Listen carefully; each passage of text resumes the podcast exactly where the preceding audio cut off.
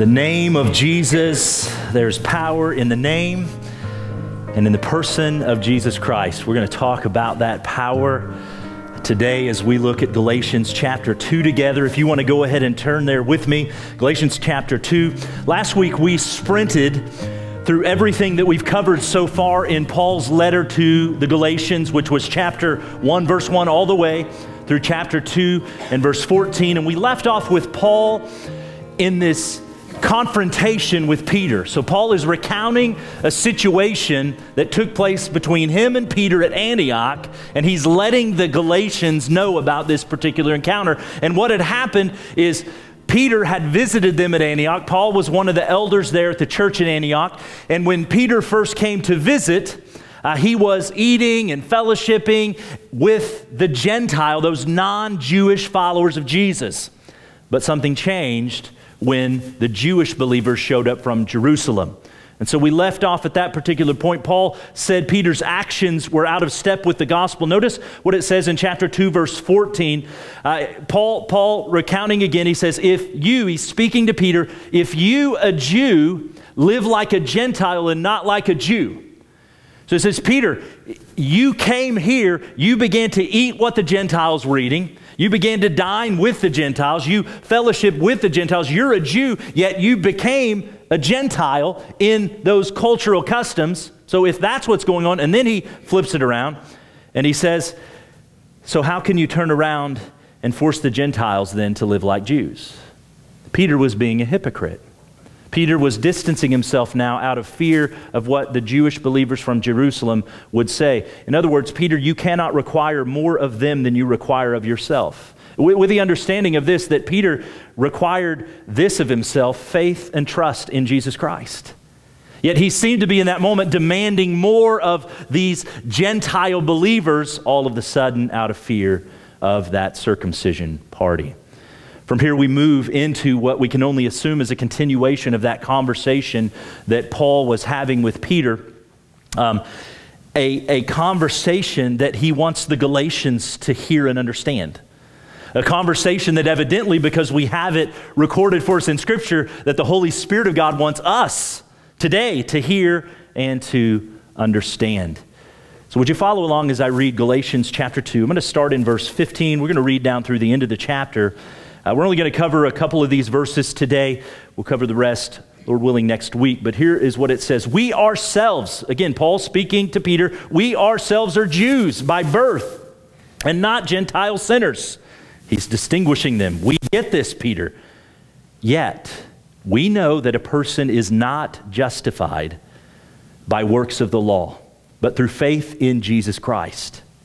So we also have believed in Christ Jesus in order to be justified by faith in Christ and not by works of the law, because by the works of the law no one will be justified.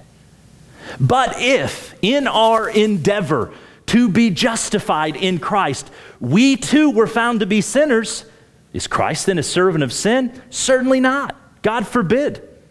For if I rebuild what I tore down, I prove myself to be a transgressor. For through the law I died to the law so that I might live to God. I have been crucified with Christ. And it is no longer I who live, but Christ who lives in me. And the life I now live in the flesh, I live by faith in the Son of God who loved me and gave himself for me. And I do not nullify the grace of God. For if righteousness were through the law, then Christ died for no purpose. Father, we now ask your gracious, gracious blessing as we dig into these meaty, meaty verses.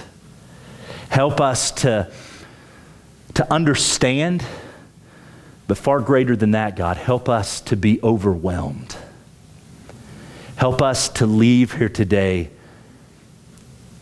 more, more deeply in awe and in love with you and the salvation that you have so graciously and mercifully provided for us. Spirit of God, we are praying that you would work now. And we are praying, as we just sang, in the name above every name, in the name of Jesus. Amen. Up to this point in the letter, Paul has been arguing that his gospel is not fabricated.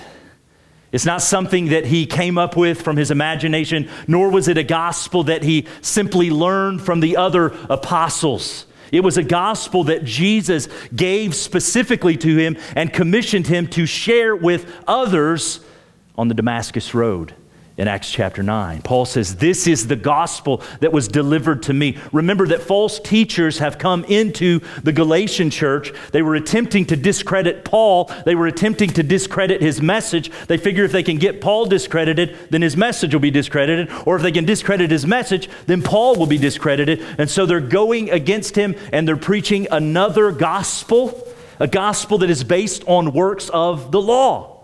A gospel that says, in order to be saved, from the wrath of God, you must trust Jesus and be circumcised, and follow dietary restrictions, and keep the Mosaic law. But that is no gospel. That is not good news because we can never be good enough. The gospel is Jesus plus nothing. When I was 19, I took a job working for a drilling company. And I grew up working in the oil fields, but not around uh, drilling rigs. And so I had zero, zero experience. And on my first day on the job, I, I showed up at the shop, and, and my new boss that I'm really just meeting, uh, he says, Hey, we've, we've got a guy that got hurt on one of the crews, and so we need you to go and fill in. And so we jumped in the truck, and two hours of drive with this new boss. And uh, we get there, and he introduces me to the driller. His name was Doyle, and the, the first hand, his name was Jamie. And, and, and there, there I stood. He gave me a hard hat. And then they started asking me questions, and they started asking me to do things. And they said, Hey, can you grab the Y wrench over there and bring it over here? Um, can, can, can, you go, can you go check the fuel level on compressor one? And I, I, stood there dumbfounded, and, and I'd never heard of these things. I didn't know what was going on. I was clueless. I had no idea even how to connect one piece of drill pipe to the other. I mean, I knew you, you screwed them together like any pipe, but I didn't know how to get one up and one over and drop the next one. It was loud, it was dirty, it was dangerous, and uh, Doyle was not happy with me.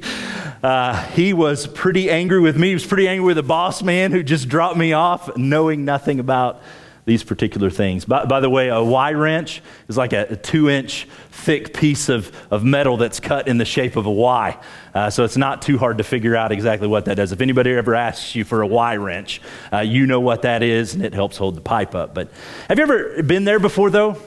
In that kind of a circumstance, maybe you were in a room full of doctors and nurses and they're throwing out all the medical lingo, you know, Latin phrases and stuff like that, and, and you have no idea what they're talking about. Or if you've ever been around like a group of, of police officers and like Barney Fife, they're throwing out like 1014s and 531s, and, and you just, you, you don't know what's going on. You don't know what they're saying. Or, or sports people, and you're not a sports person, and they're talking about, about jump shots and layups, and, and you have no clue. One of my favorite that I experience often here is military people. Uh, we've got a lot of former military people, and I get in conversation sometimes, and, and I, just, I just stand there with a blank look on my face because you're throwing terminology and phrases and, and acronyms around, and I have no idea. As a matter of fact, George Fuller texted me this week. We, we need to pray for the Fuller family. They're, they're trying to transition. George is trying to transition from reserve into full time Army, and there's hiccups all along the way, as many of you are aware. And he texted me something this week and said, Well, here's where we're at. I've got this thing, and then blah, blah, blah and it was just an acronym. And I, I don't know what that means. And so I tried to look it up on Google. Google isn't helpful. So finally, I'm like, all right, you're going to have to elaborate a little bit more because I don't know what's going on here. Uh, we, we all find ourselves in those kinds of circumstances where we just don't know the language. I don't know if you've ever realized this before, but sometimes our language inside the church can be confusing to, to non believers and sometimes to new believers and sometimes to believers.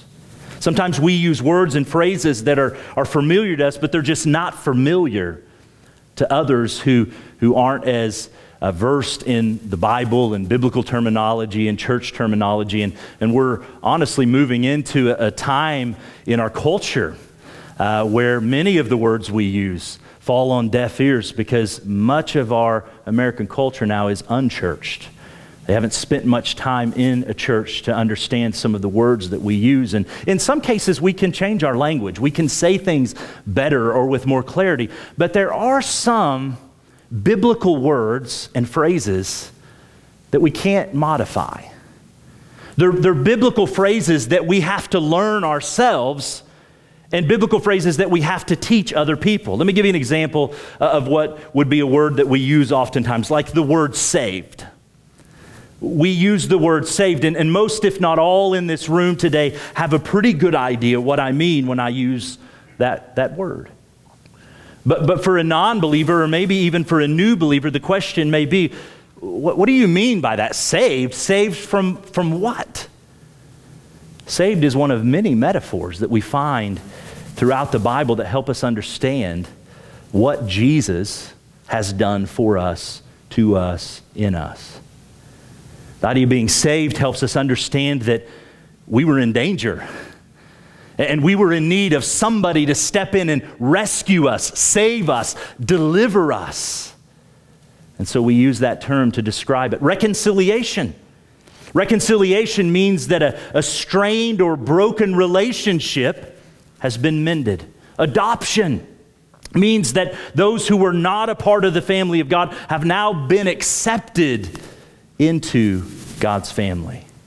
Redemption means that, that we have been purchased back. We're no longer slaves to the darkness and to sin, but rather we are now slaves to Jesus, to the Christ. Regeneration means that though we were dead, we have been made alive through Jesus Christ. And all of these words and metaphors, they are important, they're beautiful, they're glorious. These are the words that we have to learn. These are the words that we want to teach. They're not words that we change. But none may be more important than the word that we consider today justification justification, to be justified. You, you saw this word in our text today where Paul says you can't be justified by the works of the law, but through faith in Jesus Christ. Justification is a word that we need to know. Justification is a word that we need to study. Justification is a word that we need to cherish. Justification is a word that we need to share with others. This morning, I have, I have two points that we find in these two verses, both of which are repeated twice in what's called a chiastic structure. And I'm going to ask Nathan if he doesn't mind to throw these slides up. I want you to see just the structure of these verses. And so I'll let you look at this for a moment, but the A's match, the B's match. C stands alone. But you see that it's bookended with this idea that we are not justified by the works of the law. If you want to go to the next slide, Nathan, I'll, I'll show you that. We are not justified by the works of the law. And what does he close with? We are not justified by the works of the law. If you want to go to the next slide, Nathan, what are we justified? Faith in Christ. Faith in Christ. And if we go to the next one, so we also have believed. Paul personalizes it. We have believed. We have put our faith, the, the exact same word. Paul uses these all throughout the New Testament.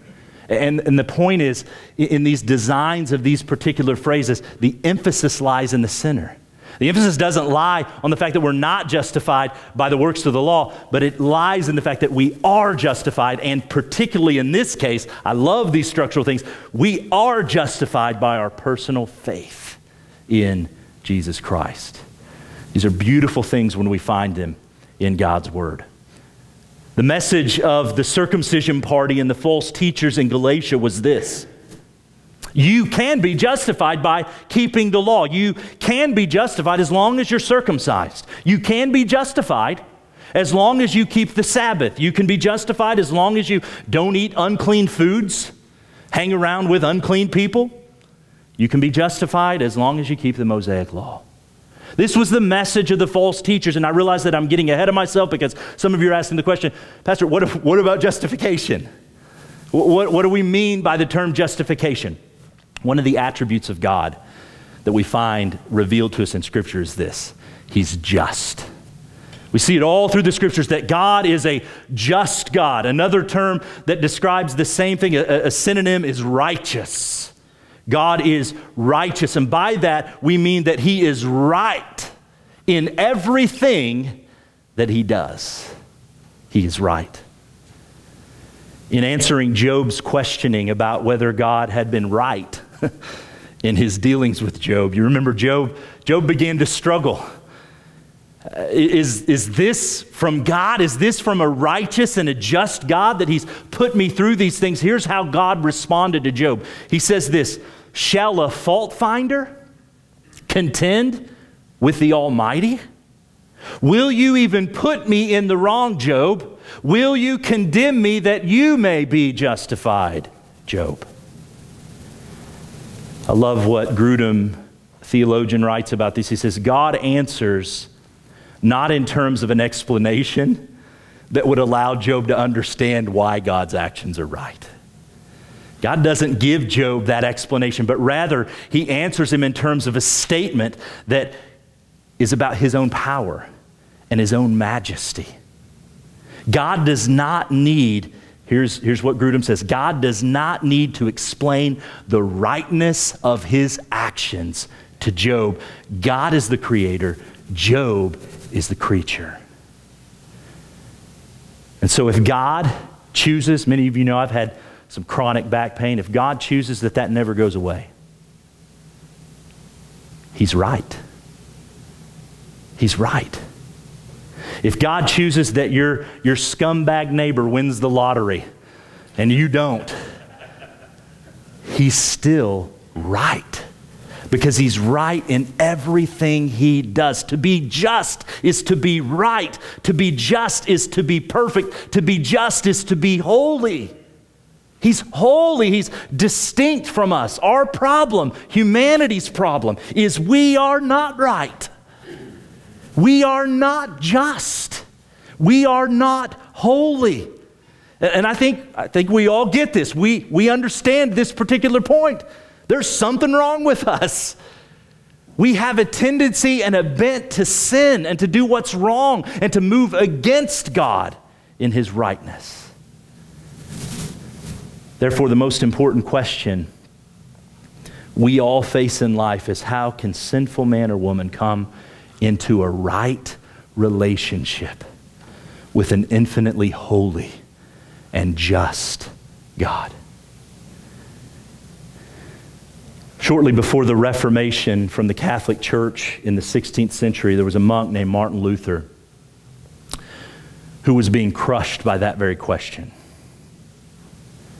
How can sinful me be right with a holy God?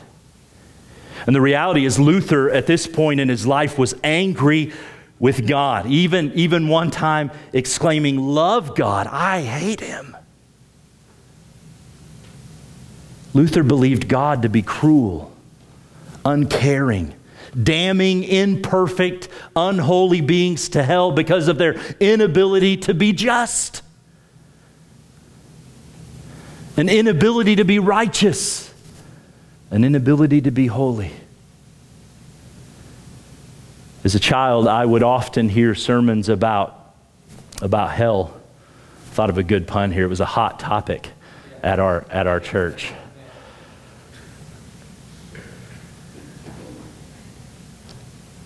And it would be talked about the torments that awaited those whose faith was not genuine. And that's a, that's a topic we need to discuss. That's a topic we see certainly throughout the Gospels in Jesus' own teaching. But I would so often go home and I would, I would lie awake in my bed at night. And I would say things like, God, if my last prayer wasn't good enough, Please make this one good enough.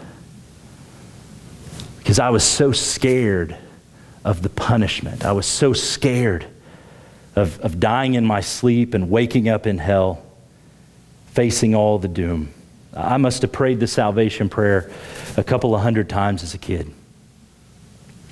Most of those times, it was not a prayer out of faith in a loving God who had rescued me, but out of fear in a vengeful God who was out to get me. And I think that, that struggle that I went through as a kid is why I relate so much to a guy like Luther. About Luther, Jerry Bridges writes this. He says, Luther at first thought the righteousness of God that we read of in the scripture was the righteousness that God required of us in perfectly fulfilling the law. And because he realized more and more he could not possibly measure up to that impossible demand, Luther became increasingly angry with God. How can you demand these things of me? And that was me. Even as a kid, I was, I was, I was frustrated with God. I was angry in those circumstances.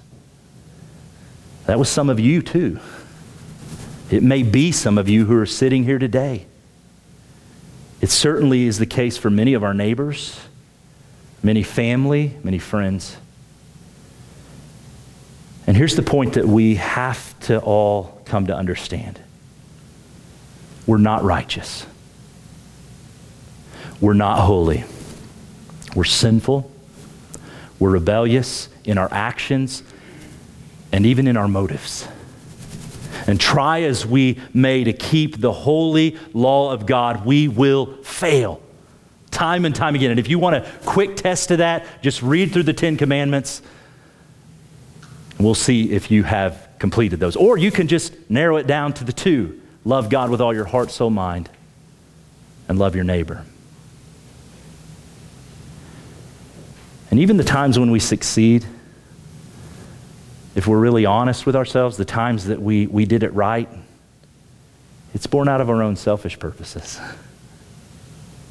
It's born out of a spirit of Phariseeism, like, like Paul used to do. It's to be seen of men, it's to be applauded, it's, it's for our own glory. And so, if we're to be just, and if we're to be right, and we're to be holy, that justice, that righteousness that is required of us, it will not come from us. It must come to us. This brings us back to the word of the day justification. Listen as J.I. Packer defines this. It's in your bulletin, so you'll have this with you. But to justify in the Bible means to declare. To declare of man on trial that he is not liable to any penalty, but is entitled to all the privileges that are due to those who have kept the law. In recent years, groups like the Innocence Project have worked using things like DNA testing to overturn many wrongful sentences. I, I read recently of a 48 year old man named Theophilus Wilson who served 28 years for a pair of murders that, that he didn't commit in his teen years. Man, I can't imagine. I can't imagine finding myself in that particular situation. But earlier this year, uh, Judge Tracy Brandeis Romanen in Philadelphia, in her Philadelphia courtroom, here's the words that she spoke Theophilus Wilson, you are free to go. Free to go. She could have said it this way Theophilus Wilson, in these matters, I declare you to be justified. I declare you to be right. That scene describes a human courtroom that is dealing with the matter of murder. And to that decision regarding the innocence setting free of Theophilus, we, we rejoice with him and his family. But what about the divine courtroom? How can a just, I should pay attention to these questions, how can a just, right, and holy God declare that any human who, who by nature is not just, is not right, is not holy, is now right, just, and holy. Thomas Schreiner writes, This is extraordinary because such a verdict violates the normal and just procedures for a judge.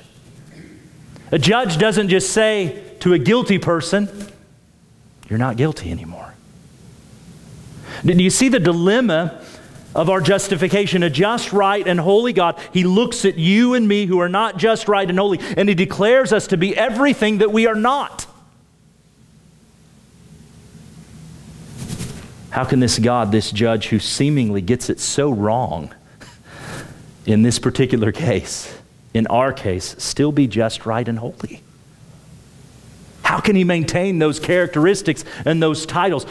God declares us to be righteous. He declares us to be just. He declares us to be holy, not because of our efforts, not because of our ability to keep the law, not because we're decent fellows, not because we try real hard, not because we maintain a, a, certain dietary restriction, or not because we're diligently reading our Bibles every day, not because we're faithful to participate in church. No, we are declared to be just, we are declared to be righteous because of Jesus Christ. Eventually, Luther came to realize that the righteousness of God was not what God expected us to do. He came to understand it was that which God provided for us. In response to this realization, Luther wrote this. He says, I felt myself reborn and to have gone through open doors into paradise. That's the joy of understanding justification.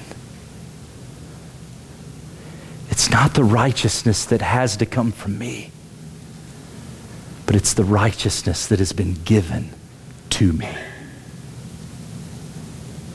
In the life, the death, the resurrection, the intercessory work of Jesus Christ. In 2 Corinthians 5:21, Paul writes this He says, For our sake, He, that is God, made Him, Jesus, to be sin, who knew no sin, so that we might become the righteousness of God. You may not see the word justification in 2 Corinthians 5:21, but the work of justification is all over this particular verse. God takes our sin and he imputes it, he charges it to Christ. This is what the cup is all about in the Garden of Gethsemane, where Jesus says, If it's possible, let this cup of your wrath pass from me. Our sins are being imputed to Christ. This is what that, that, that cry on the cross is all about when he says, My God, my God, why have you forsaken me? He's forsaken because my sins and your sins are being imputed to Christ. They're being placed on him. And then he takes the righteousness of Christ and he imputes it he charges it to your life and to mine. To put it another way, God treated Christ as we deserve to be treated so that he might treat us as Christ deserved to be treated. Jesus Christ is the only human to live a life of justice, righteousness, and holiness.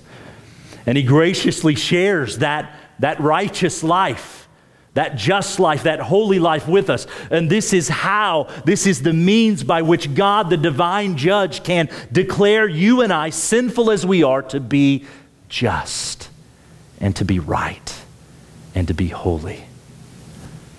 I like the way Bridges words this when he says this God does not resort to some kind of legal fiction, calling something righteous that is not. That wouldn't be within his character, would it? Rather, he declares us righteous on the basis of the real and accomplished righteousness of Jesus the Christ, imputed to us because of our union with him on the cross and in his resurrection. So, what then is our contribution to this justification? Sin? Sin from which we need to be justified? Sin that was imputed to Christ? But how is that received? How is this justification received? What do we see in the text? How can we be justified? Notice with me again in verse 16. Yet we know that a person is not justified by the works of the law, but through faith. Through faith in Jesus Christ. Notice how often this word is used faith through faith in Jesus Christ, so we also have believed, same word, in Christ Jesus in order to be justified by what? Faith in Christ. Another great parallel text you could look at this afternoon or today is Romans 3. They'll help you see this fleshed out even more. We are justified by faith. That is belief. That is trust in the finished work of Jesus Christ, His death on the cross that offers us forgiveness, His resurrection from the dead that offers us new life. Yahweh spoke these words the first time to Habakkuk hundreds of years before Jesus. When he said to Habakkuk, The just live by their faith. This was one of those non coincidental moments of this shutdown and some of the teaching we looked at that we ended up in Habakkuk. Looking at this particular statement. Do you remember the context of this? Habakkuk was frustrated that God wasn't bringing the judgment he was supposed to bring on Israel. And so he said, Yahweh, where's it at? And Yahweh said, It's coming. I'm raising up the Chaldeans. And Habakkuk didn't like that very much. How can you use these wicked, wicked people who are more wicked than we are to judge us for our wickedness? And God speaks to Habakkuk and says, Don't worry, they're going to be judged as well. They're going to fall. They live according to their own standards of life, they live in their pride and their arrogance. And he said, I don't want you to live like that. I don't want Israel to put their, their trust in themselves like the Chaldeans do, because the just live by their faith. Their faith in, in what? Their faith in who? Their faith not in themselves, but in their God. They put their trust in Him. The just put their trust in the work of Jesus Christ, the Messiah, the anointed one.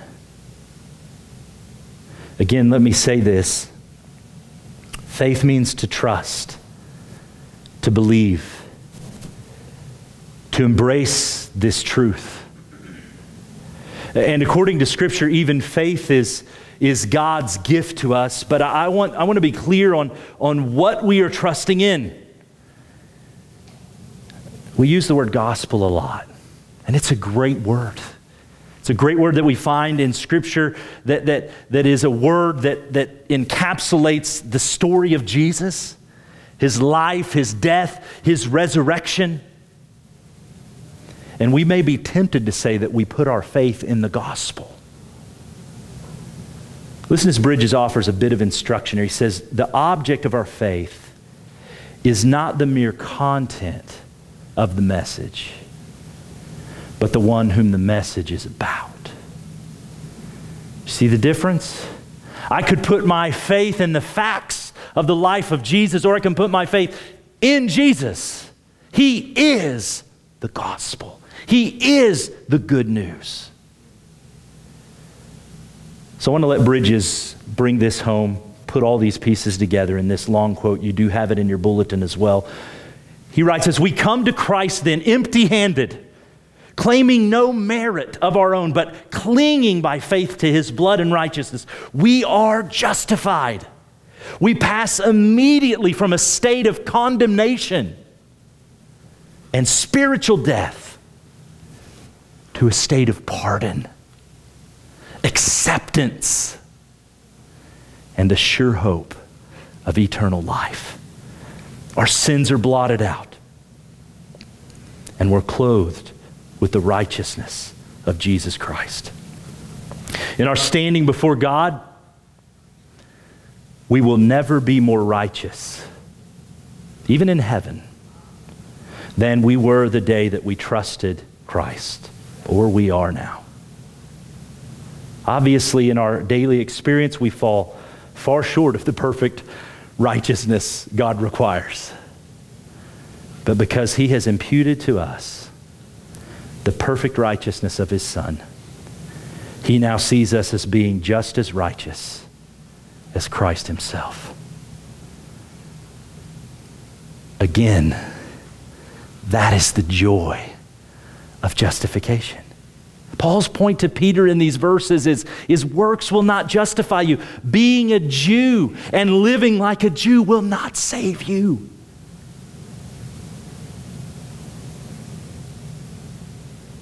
Author Tim Keller writes this. He says, If we're justified by faith in what Christ has done, we are also not justified by what we do. Law observance is not what saves us. By, by embracing Christ, let me put this another way by embracing Christ, we are renouncing our own ability and we're relying completely on Him. To think that we can add anything to our salvation is not only a gross error, but it dishonors the very work that Christ came to do. It says, Your cross is not enough. Your resurrected life is not enough. Friends, this is why you cannot lose your salvation. Because it's not about you. I often tell people, What did you do to earn your salvation? Well, well nothing. Then what can you do to disearn your salvation? It's a gracious gift of God.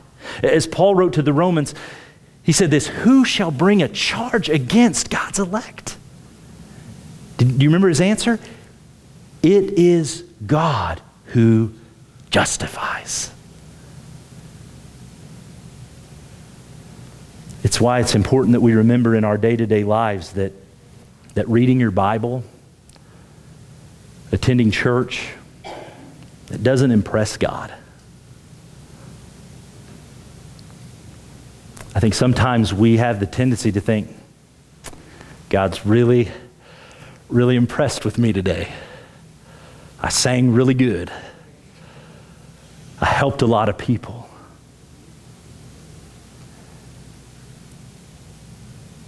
The only thing that impresses him is the finished work of Christ. That's why it's Christ and Christ alone. That's why the story is about him and not us.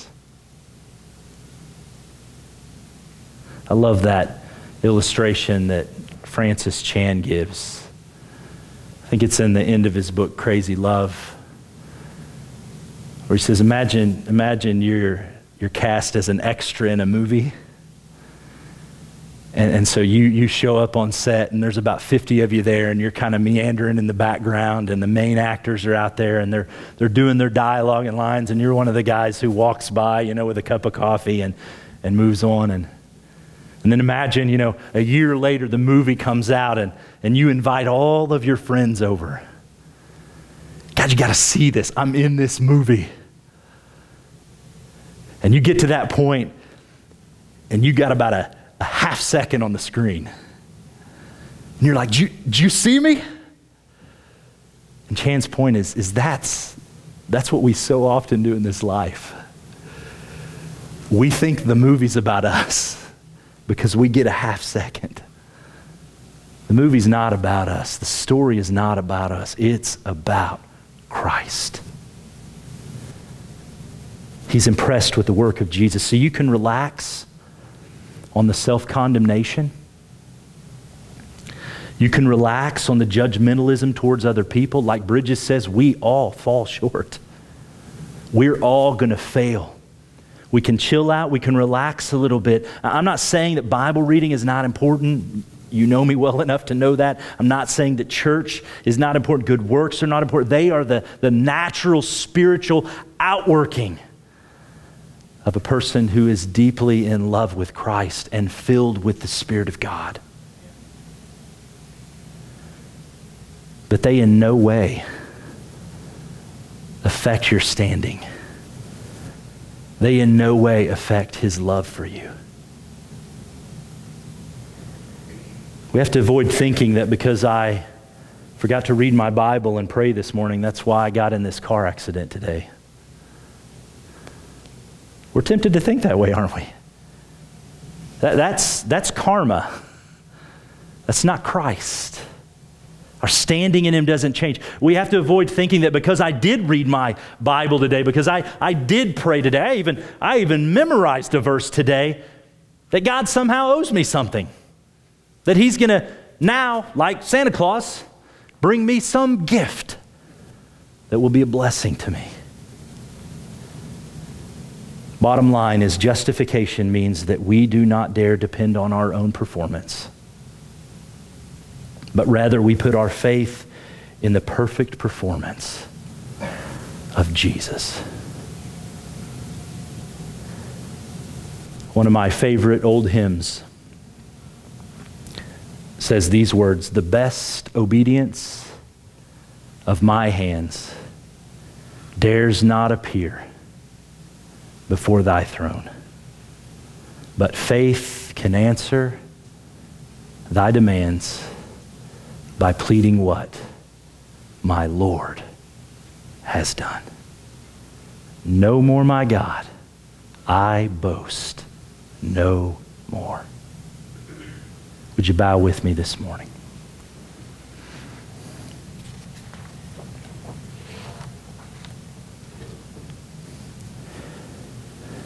If you'd listen to me for just a moment, I want to give you some time to pray. But here's some questions I want you to consider right now. Do do I have a right relationship with God that is based on the imputed righteousness of Jesus? Am I trusting in Jesus Christ alone for my salvation? Or am I to some degree relying on my own performance, my own measure of morality, my own religious duties? And if you're here today and you say, I know that I'm justified through faith in Christ, do you enjoy the reality? Do you live out of that? Do you live out of your union with Jesus in your daily experiences, or do you often get diverted and look to your own performance to find acceptance with God? Some of you every day live in shame that you shouldn't live in. You're justified. The Father does not view you in that way. Let those things go. Understand what Christ has done. I'll give you a moment to pray. Father, I have thanked you many times.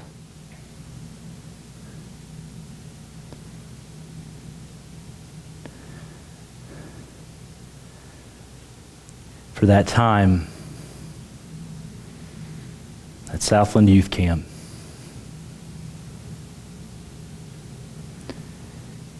When I came to understand justification by faith.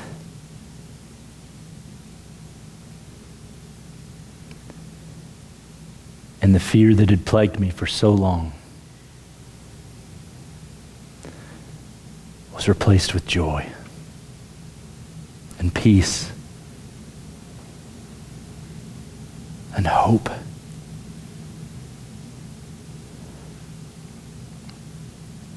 And through the years, God, you have continued to deepen my understanding of everything Christ accomplished for me.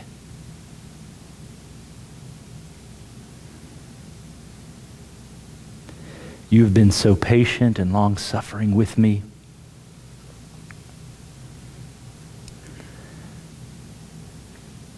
As I've wrestled with being a Pharisee, putting on a show.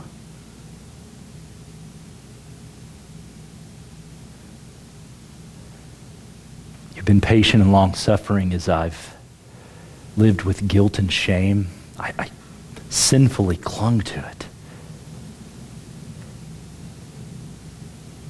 Instead of looking to Christ, instead of focusing my attention on the imputed righteousness that was given to me and the sin that Jesus so so graciously and humbly took upon himself. So, God, I pray for my friends today. I know the tendency that we all have to just want to work for it, to just think we're good enough. And I pray that if there's anyone here today who is, who is hoping in their own performance, that they would abandon that futile task and they would turn their eyes to Jesus. If there's any of my friends here today, God, who, who are living under, under that shame or they're living to perform, they're living out of pride either way. Because, God, we're, we're making it about us when it's all about Him. It's all about the Savior. I pray that you would bring us to repentance and that we would leave here with that weight lifted off. Because our eyes aren't in the mirror looking at ourselves, they're, they're looking to Jesus, the author, the finisher of our faith. God, help us today to be honest. And you're not done with us. There's so many more texts coming in this book. But God, I pray that, that that breakthrough would begin today, that we would understand that in Jesus we are free, free to move forward in the life that you've called us to. Thank you, God, for being so gracious with us. We pray these things in Jesus' name, amen.